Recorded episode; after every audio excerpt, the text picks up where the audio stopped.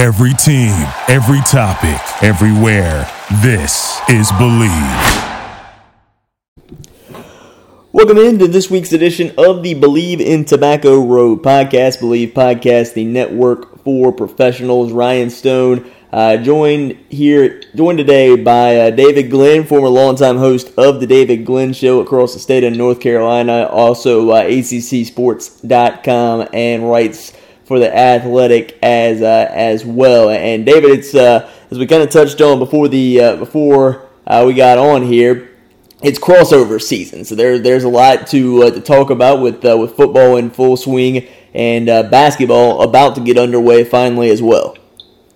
Yeah, Ryan, it is great to be with you again, and, and it is that fun time of year where my phone rings as much as it has since we created the ACC Sports Journal and ACCSports.com all the way back in 1994. And it's funny, I've always thought of the ACC as a dominating league, especially in hoops uh, but when you put the numbers together, it only underlines it. I mean, with the tournament being canceled last year, three of the last five national champions and six of the last 11 national champions in men's basketball have come from current members of the Atlantic Coast Conference. So if you're winning the title more than half the time, uh, obviously that is where the preseason conversation starts, and it's that's the way it should be, the ACC. And meanwhile, on the football side, they're dreaming up hypotheticals where Notre Dame and Clemson both make the Final Four as members of the ACC. So John Swofford's in his last year as commissioner, and uh, maybe he's in the midst of going out with a bang. We'll see. Yeah. Before we get into uh, the Tobacco Road uh, stuff for uh, for football, I wanted to ask you about the Clemson Notre Dame game. Uh, yeah.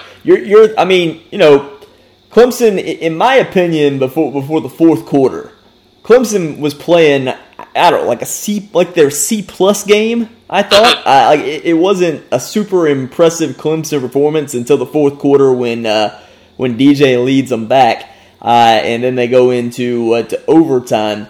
So, so what are your, what were your thoughts on that game? And if if we were to get that rematch with a he- healthy Trevor Lawrence? Yeah, I'm in the camp where you can both give Notre Dame a heck of a lot of credit for what might be the best regular season victory of the 11 years long Brian Kelly era, and also take away from that game in the details that you'd bet the ranch, the farm, and the dog on the Clemson Tigers if there is a rematch in the ACC title game. And it's not just the most famous one that I'm sure you've t- discussed with your listeners. You know, DJ uh, Trevor Lawrence couldn't play. Uh, you get to plug in the five-star freshman at DJ Uiagalelei and he is the real deal. He's playing at less than 100% physically. Uh, but the Tigers put up 40 points against a really good Notre Dame defense. It was also missing James Skalski and three other key players on the Clemson defense. Notre Dame beat a watered down version of the number one in the nation Clemson Tigers. They still deserve credit for that. But when we see the rematch, and it is the most likely ACC title game matchup, uh, assumedly, Trevor Lawrence and those other missing players are going to be available. I think Notre Dame shows that it showed that it has a strong defense. It has a great offensive line and running game. But until Ian Book gets more consistent as a thrower, you know, the Irish are not going to be as well rounded as the Clemson Tigers are. Could they still be good enough to make it the Final Four? Maybe. But man, there's a whole lot of other teams. If you think Alabama's going to be there, and you think Clemson's going to get there, and maybe you think Ohio State's going to be there, uh, Wisconsin and Florida and BYU and others all think they have an even better chance than uh, if if Notre Dame ended up 11 and one with a loss to Clemson in the ACC title game. Yeah, it's going to be real interesting to see if that ends up being the uh, the scenario uh, and how things play out. Uh, going back to last week, uh, we, we, saw UNC blow out Duke, which I think was to be expected. Um, particularly UNC's you know, demonstrated the ability to, to bounce back off the two bad losses we've seen them have this season. But I, I guess my question is, what do you think is kind of separating UNC from ascending into that top level of the conference? The defense isn't good enough. That's the bottom line. Carolina, I'd say, along with Clemson, when everybody is healthy at Clemson, they're the two best offenses in the ACC, and I would argue they're two of the best offenses in the entire country. So, you know, it is not an exaggeration to say that Mack Brown has an absolute juggernaut on the offensive side of the ball. That team could score on anybody at any time. I, I mean, Alabama or anybody else. Sam Howell, those two running backs, Dyami Brown, and other wide receivers. Man, that starting 11 is, is record setting. On defense, they're just an average ACC team and that's the reality. And you know, Chazz Surratt's a good player, and I actually like uh, Gemmel, uh, the linebacker next to him, is, is a very good player. Um, but they're missing some guys to injury on that side of the ball. They don't really have a dominant player in the front four. And, when you don't dominate at the line of scrimmage, you're probably going to be an average at best defense. Could the Tar Heels beat anybody on a given weekend? And remember, they have some tough games coming up and some important games against Miami and Notre Dame, for example. Um, but the yes, they can win against any of those teams. But could they also lose to say Wake Forest? The way they lost to UVA, yeah, that could happen as well. That's just who the Tar Heels are right now. Yeah, I think that's uh, that's certainly the case, and definitely want to get into that Wake UNC game uh, in, in, a little bit. Uh, but but staying on last week, uh, I, I, was super surprised and impressed to see how well NC State hung in that game with Miami. Uh, it, it, Bailey Hockman, it seemed like they finally found a way to, to get him in rhythm in that game. Uh, and he, he looked like a, a completely different quarterback than what we have seen uh, so far. Yeah, he, he deserves a lot of credit. I mean, even a lot in that fan base had given up on Bailey Hockman. Now, they are better with Devin Leary, who's, of course, injured right now. But they have a good offensive line. They have good running backs. Uh, and they have some experienced quality wide receivers. So if they just get a you know a, an above average performance from their quarterback, uh, they're going to put up some points. The Wolfpack's problem is somewhat similar to Carolina's problem. They just can't stop people. They actually have more defensive problems than the Tar Heels have.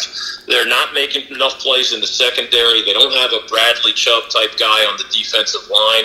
Um, they're giving up 36 points per game, and, and that's just not going to get it done. That's one of the worst numbers in the ACC. So um, Dave Doeren is, I think, headed toward a mediocre season thanks in large part to a bad defense. Mack Brown still has a chance at a really good season despite those Tar Heel struggles on the defensive side of the ball.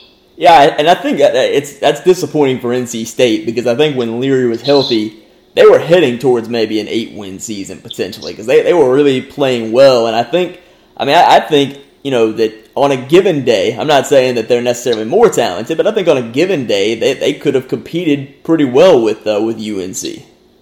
Yeah, I agree. I mean, they're they're not nearly as good without Devin Leary, um, but they made you know their defense made D'Eriq King look like the Heisman. Yeah, I mean that guy put up.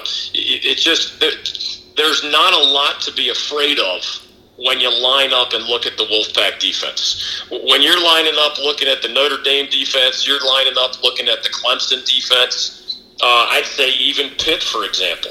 Uh, there are things to be afraid of as you're the quarterback barking those signals. Uh, the Wolfpack just doesn't have enough of those guys on defense this year, and that, that's weighing down what I agree with you was a promising season, yeah. given how Devin Leary really looked great in some games before he was injured. Yeah, he, he had gotten off to a terrific start. There was uh, there was no question about that. Uh, you know, before we get into the Wake UNC game on, on Saturday, uh, Wake Forest has had one of the more, I mean, I don't know that there's a more impressive turnaround in, in college football this uh, this season with the short of time that uh, that Coach Clawson and his staff have done it in. It, it looked like early in the season when they were playing that daunting schedule that they were heading towards an absolutely miserable season. Then they kind of get the COVID break, I guess is the best way to describe it. Uh, then they, they, they reeled off some, some wins in a row. You know, what, what have you thought about the way Coach Clawson and his staff have turned things around? I've always thought that guy squeezes every last drop out of every football team he's ever had. And that's not just at Wake Forest, but that's at several different career stops. Dave Clawson is the real deal. Uh, he's an overachiever at a school that, because of their high academic standards, needs somebody to be an overachiever. He's not beating Clemson for a lot of recruits, right? He's not beating Carolina for a lot of recruits. But, you know, Sam Hartman is a veteran quarterback who stepped back into the starting role this year and hasn't missed a beat. I think if you listed starting quarterbacks in this league from 1 through 15, Sam Hartman would be in the top five, even though his name is not nearly as big as Trevor Lawrence at Clemson or Sam Howell at Carolina or D'Eriq King at Miami. They also have two great running backs. Yeah. I mean, Kenneth Walker III, it, eh, last I looked, was at about 100 rushing yards per game, and he's the backup. Yeah. I mean, yeah, and, and how about this? After years of watching guys like Greg Dortch, who made the NFL, or Kendall Hinton playing in that uh, slot receiver role that Dave Clawson loves to use, a guy named Jaquarii Roberson, who, you know, other than Wake fans, nobody knew that he existed. This is his fourth year at Wake. He's a redshirt junior. And not only does he go from no name to good player, he goes from no name to all ACC candidate. These are the growth stories that happen routinely under Dave Clawson at Wake Forest. They're not great on defense, but man, they're good and fun to watch on offense. And that's what gives the Demon Deacons a chance, for example, against that vulnerable Carolina defense this coming week. Yeah, certainly, certainly the case. And I want to get to that in a second. But you know, early in the season, first couple weeks in, I thought there were three tiers in the ACC. I thought you had a top tier that featured, you know, two or three teams, with Clemson obviously being higher up than the other two teams that I'd put on that level. Then I thought there was a pretty big middle pack uh, that can, you know, probably consisted of six to seven teams, and then you had like a bottom four of the four teams that just haven't been impressive at all. But now I feel like it, it's doubled. I feel like there's like six tiers in terms of teams in, in, the ACC. And I mean, I you know I guess Clemson and Notre Dame are on top together.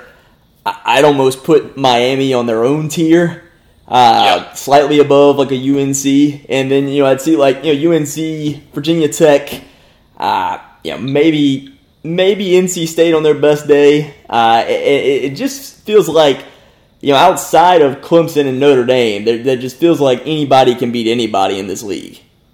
I think there's a lot of truth to that statement, and, and I don't know if our tiers would match up perfectly. But just as you have Notre Dame and Clemson as the top two, I think you can single out Duke and Syracuse as yeah. truly bad football teams. Yeah.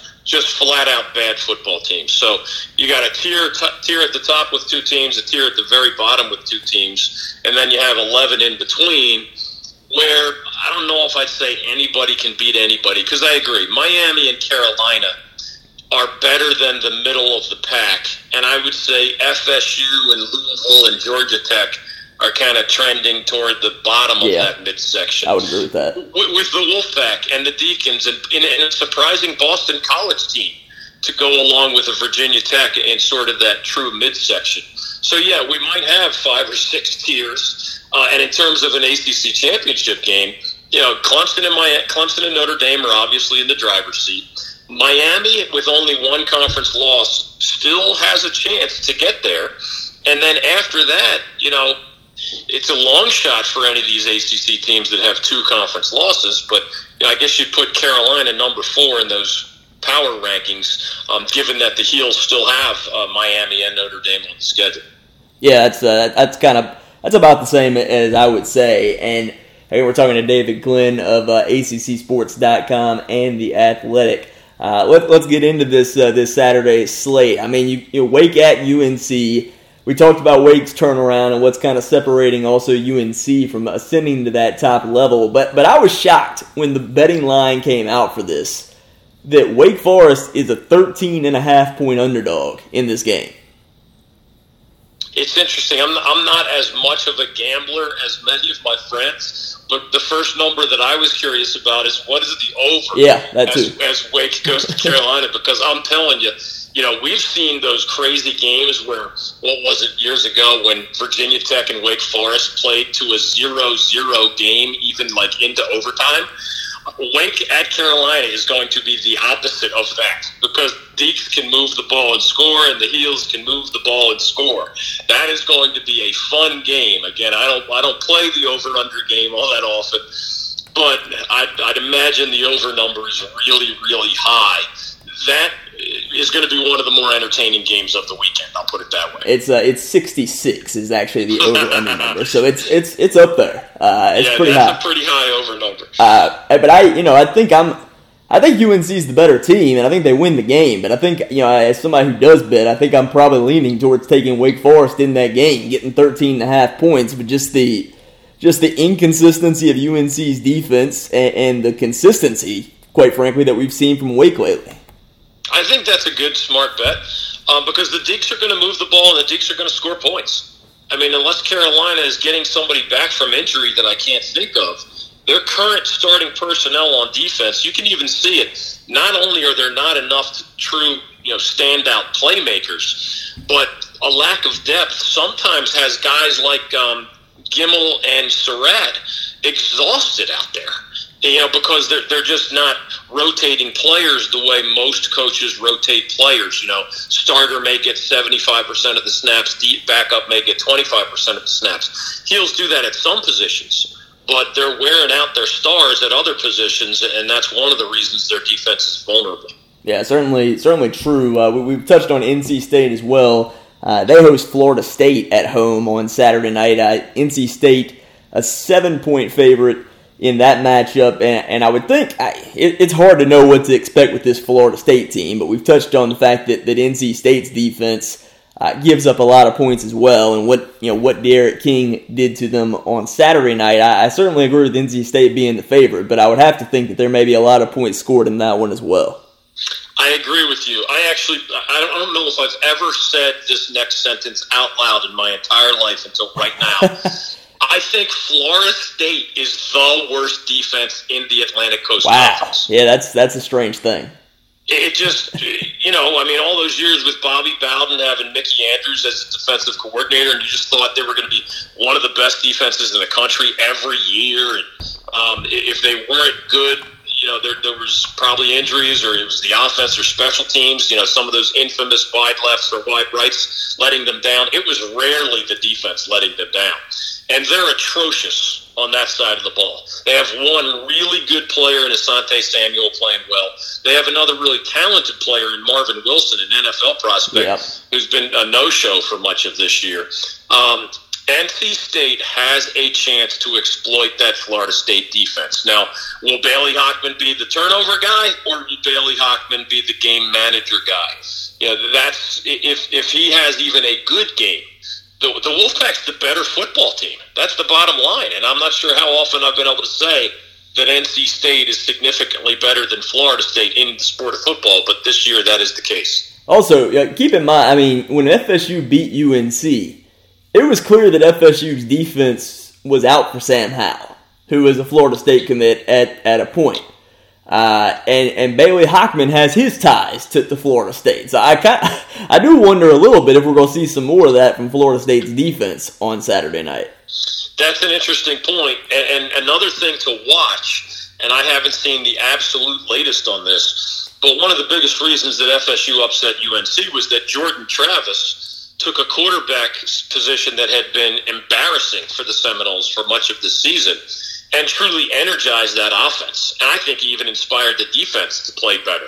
Well, now we've been through Jordan Travis and James Blackman, the veteran. We saw Chubba Purdy last week. We saw the, the freshman Tate, Tate Rodemaker. I mean, it's a four headed monster. And when Jordan Travis is either ailing or not available, the, the Seminoles offense tends to implode. So that's that's one thing that you know. Another thing that maybe the Wolfpack can exploit because I'm not sure the Seminoles have confidence on either side of the ball right now. Yeah, that'll be uh, be certainly something to uh, to watch. Uh, a couple other games I wanted to touch on before we get into some basketball. Miami goes to Virginia Tech, and this is another line that I was shocked by. The Hokies are, are favored by two points in this game. That is interesting, given that it's Miami at six and one, and the Hokies yeah. are only four and three and just lost to Liberty. I mean, nothing against Liberty. I'm aware they were ranked in the national yeah. top 25, uh, and credit to the Flames for still being undefeated. But that's a game Virginia Tech should win, even in a year when Liberty is good. And I, it, this is weird to say out loud, like some of the other sentences I've uttered to you today. But the Hokies are just not good on defense. Yeah, I, I mean, they're they're we think of the Bud Foster era under Frank Beamer and, a lot of other great Virginia Tech defenses, and they just don't have it this year. And they're giving up points by the bucket load. And with D'Eriq King playing so well for Miami, it's not hard to imagine the Hurricanes putting up a big number. I think, you know, maybe what explains that point spread is that the Hokies have one of their better offenses. Yeah. You know, Justin Fuente was hired away from Memphis years ago to, to succeed Frank Beamer, largely because of his reputation developing quarterbacks and creating really prolific offenses. Well, even with two different st- starting quarterbacks this year, I'd put the Hokies offense up there after Clemson and UNC as good as any offense in the conference. And they have the great running back, the Kansas transfer, Khalil Herbert, who's also doing a great job returning kicks, although he did get hurt last week uh, in that Liberty game, so I have to check his status for this matchup this weekend. Uh, but Hendon Hooker has been a, a, big improvement since he became the starter a couple of games into the season. He has a really good record as the starting QB for the Hokies. You know, they have playmakers at wide receiver. I think Virginia Tech has the second best offensive line in the ACC after only Notre Dame.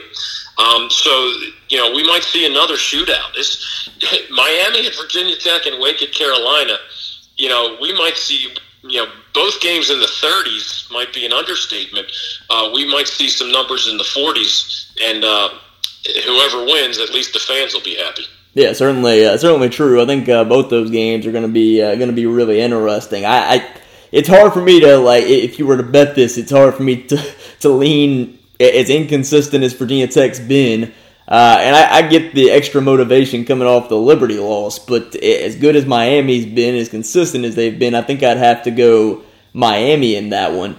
Um, and, and, just, you know, I, I, don't see any news on Herbert's injury, so maybe that means he's okay. Um, but uh, also, we've got, uh, you know, Notre Dame and Boston College on Saturday. Notre Dame, a 13 and a half point favorite. Do you think that there's any chance Boston College kind of coming off of a sloppy performance against Syracuse. Notre Dame is riding that high going into Boston College. It's kind of a rivalry game. Any chance the Eagles knock off Notre Dame? I'd say yes, there is a chance. Uh, crazy stat the last time Notre Dame beat the number one team in the country, their next opponent was Boston College. And they lost, and. The, the last time they beat number one, they followed it up with a surprising loss to Boston College. So perhaps there's something in the history there. But I think one sort of under the radar story in ACC football this year is that Jeff Hafley, the yes. first year head coach at Boston College, has those guys believing. And you almost have to shake the cobwebs out when you picture what the Eagles have been um, under Steve Addazio and even others. You know, they still do have a big, strong offensive line, but they're really not running the ball the way they have done. I mean, dating back to the Matt Ryan era and even before that, they're throwing the ball, oddly enough, with a Notre Dame transfer. You mentioned some of those interesting little connections between Florida State and NC State. The starting quarterback yeah. at Boston College, Phil Jurkovec, was Ian Book's backup at Notre Dame. Yeah. And transferred because he wanted to be a starter somewhere. Jeff Hafley needed a quarterback. I mean, it was the ugliest place on his entire depth chart when he took over at Boston College in the offseason. He's also a defensive guy. He was an, an, a star co-defensive coordinator for the Ohio State Buckeyes and an up-and-coming guy, big personality, good recruiter. He has the defense playing smart and well. Phil Jurkovec has energized the offense with, I'd argue, top five caliber quarterback in the ACC type production. So that that's why BC has a chance because they believe anything is possible. Yeah. Jeff Hafley just just he, he's got these guys' attention. And of course, all week long, he's saying, folks, this is our chance to shock the world because Notre Dame now thinks they beat number one. They're going to roll us. Let's show them otherwise. And until Notre Dame gets better in their passing game, you know, I don't think we can assume that the Irish are just going to steamroll anybody. Yeah, especially yeah, 13 and a half is a big number. That's kind of what I was thinking as well. I think the Irish probably win. I don't know that it's by that much, so I think that'll be something be an interesting game uh, to keep an eye on. I A lot of news coming out today uh, with the at least the big four schools in the ACC, uh, the Tobacco Road schools, all putting out uh, their schedules. So before we get into each team, any you know big takeaways from you just looking at the, the schedule releases for uh, for basketball with what the teams have put out?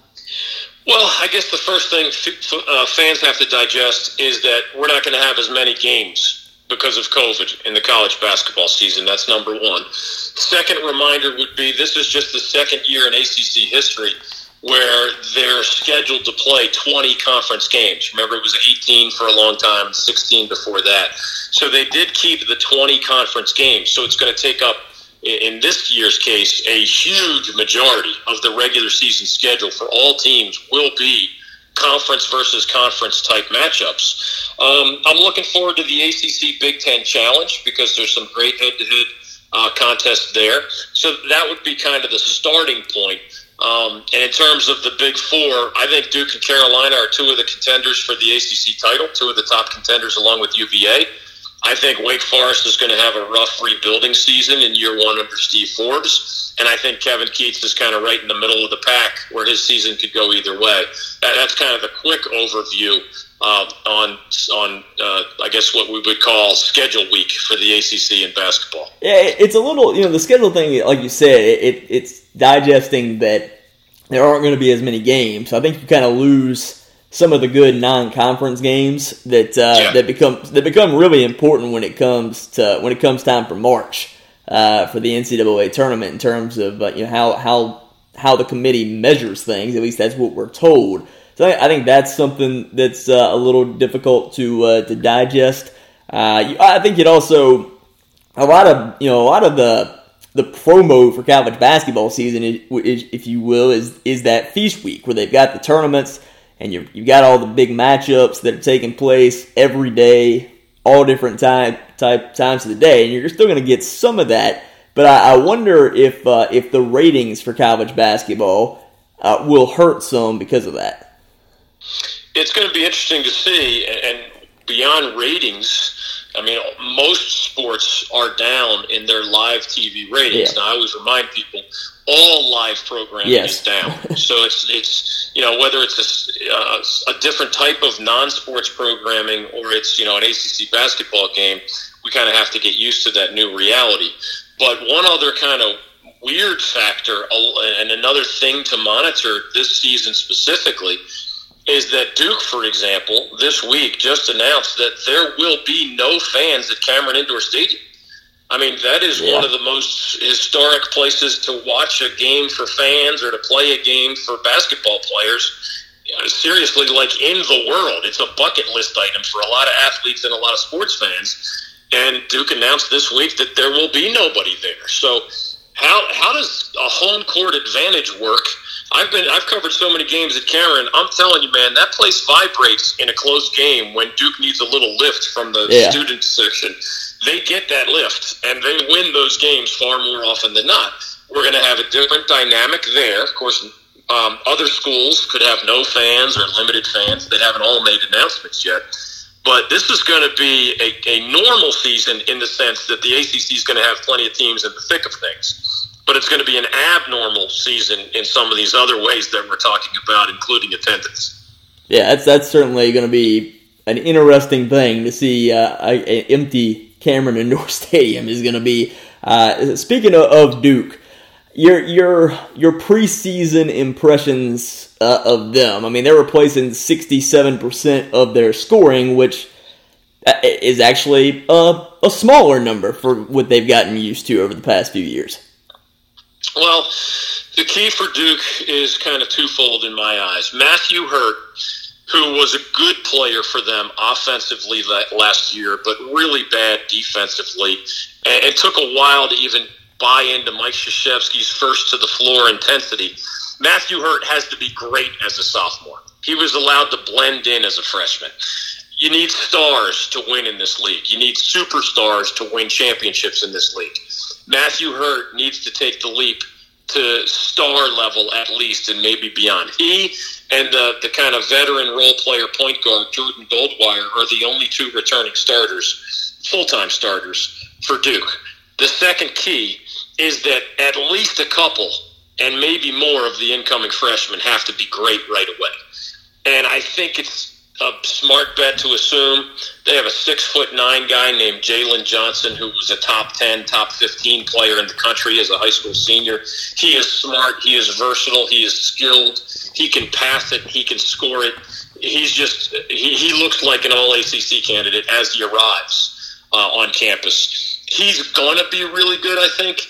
Uh, but they need either their point guard Jeremy Roach to also be great right away, or their wing player DJ Stewart to also be great right away, just to blend with guys like Matthew Hurt and Wendell Moore Jr. and Joey Baker and Jordan Goldwire. If Coach K gets that blend of strong veterans and high end freshmen, well, that's what puts him back where we're used to seeing him, and that's on that top tier in the ACC. Yeah, certainly the case. What kind of uh, what kind of impact do you think the the Columbia transfer Patrick Tape plays at, if he plays much of any? I think he's a role player. I, I think he's just one of those guys that they need physicality in the post. He was not even a big scorer at Columbia, um, but he's physical, and you know he's 6'9", 235, I think.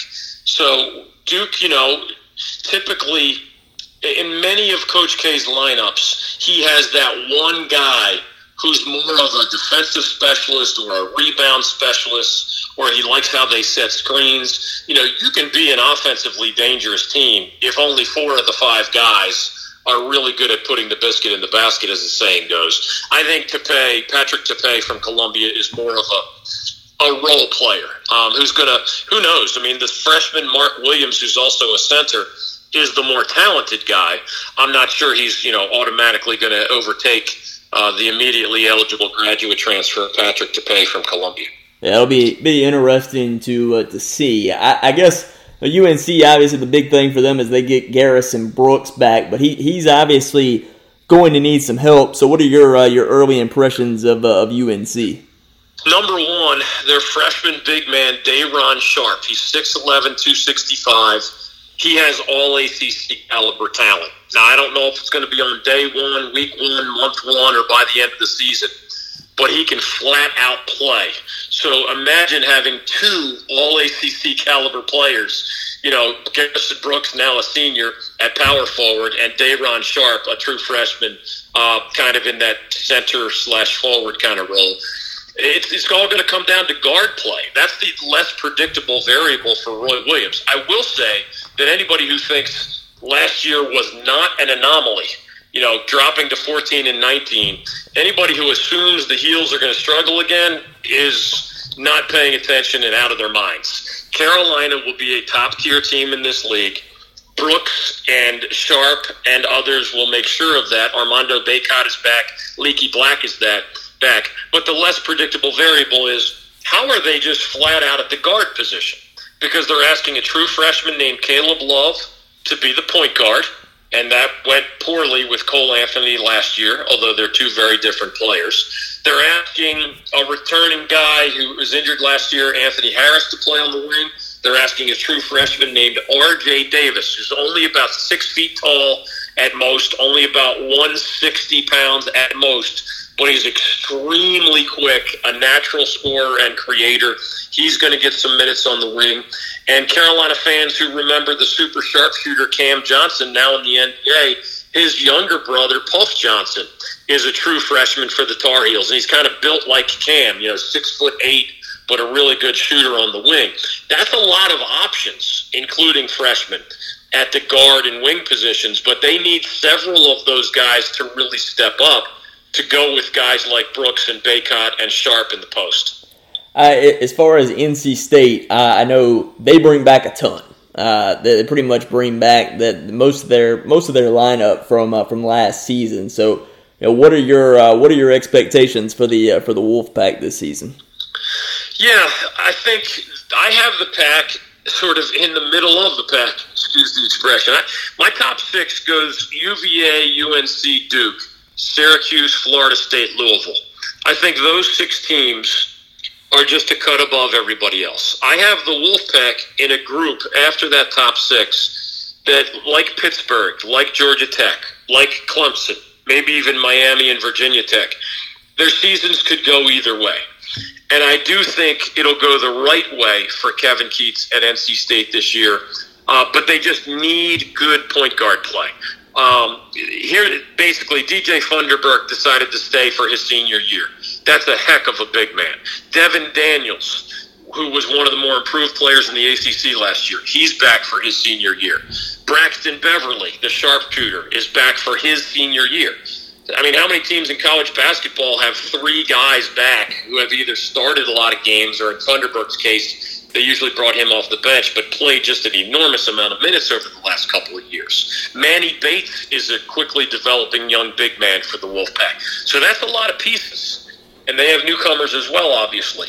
But will Thomas Allen, former Nebraska transfer who sat out last year, will he be part of the solution at point guard? They have a guy named Cam Hayes from Greensboro Day School here in North Carolina he's a true freshman. Will he be the answer at point guard? They even have another freshman named Shakeel Moore who plays point. Um, one, two of those three guys have to solidify the point guard position. If they can do that, that allows Braxton Beverly to move back to the wing where he's more comfortable. And that just allows the other pieces to fit together in a way that Kevin Keatts needs them to fit together because, you know, he's in year four now and they they believe they're an NCAA tournament team, but uh, he hasn't been there since his first year with the Wolfpack. Of course, last year it was weird. There was no NCAA tournament, but um, yeah, Kevin Keatts is going to have a lot of supporters if he makes it the NCAA tournament, and he's going to have a lot of those Wolfpack fans howling at him if he falls short this year. And, and being a middle of the pack team, I do think it could go either way. Yeah, it'll be it'll be interesting to see, but I, I kind of I, I, like their outlook just because, like you said, there aren't but so there aren't so but so many teams that uh, that get that many uh, talented guys back in uh, in college yeah. basketball. So I think that uh, that uh, bodes well for the uh, for the Wolfpack. We'll, we'll, touch on Wake Forest last. I, you know, obviously it's a gonna it's a tough rebuild for for Steve Forbes and, and company, but he seems to be doing pretty well on the recruiting trail. True. At least in the early windows so far. So so, what do you think? I guess is most important for him and his staff this uh, this season in their first season at Wake? Yeah, I would say. I mean, you put your finger on it, uh, Ryan, because more important than anything the Deacons do on the court this year is they need to recruit. Because bottom line is his roster is not an ACC caliber roster. That doesn't mean they can't win some games this year. It does mean they're going to finish in the bottom tier of the Atlantic Coast Conference, no matter how hard they play. So recruit well, which, as you said, he is already doing. That is a, a promising sign for the longer term future of Wake Forest basketball. In terms of this year, I think on the court, the most important thing is to just show who you are. You know, under every coach, Steve Forbes is a coach that – uh, you know, East Tennessee State fans know what he's all about and how his guys play. He's been an assistant at some prominent programs, so they might remember his impact on their uh, programs or teams. But Wake fans don't have an up close front seat view of that yet. And they haven't. They have some talent. You know, Isaiah Mucius is a, a nice player. Uh, they tried. They're going to try a whole bunch of transfers to see if you know they can sort of plug and play and help right away.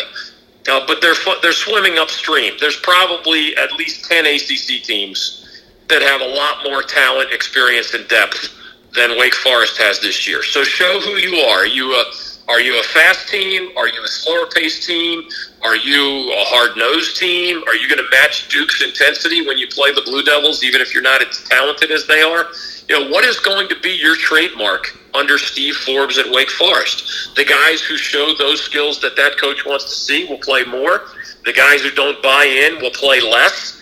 Uh, because every new coach has to send those messages during his first season on campus. I'm sure he's already sending them in the preseason, but that's you send those same message when you dole out playing time as well. Yeah, certainly. So I agree with you 100. percent I think it's going to be uh, building your identity. I think that's uh, that's going to be really important for them uh, on the court and on the recruiting trail as uh, as well this season. I've been talking to uh, David Glenn, ACCSports.com, and the Athletic. David, uh, thanks so much for for taking the time to to join us on Bleav in Tobacco Road today. Always fun to be with you, Ryan. Take care. Yeah, that's good stuff from uh, from David Glenn. That'll do it for this week's edition of Bleav in Tobacco Road. As always, you can get it anywhere you get podcasts, Apple, Spotify, also Bleav.com as well. And thank you for listening. Thank you for listening to Bleav. Can show support to your host by subscribing to the show and giving us a five star rating on your preferred platform. Check us out at Bleav.com and search for B L E A V on YouTube.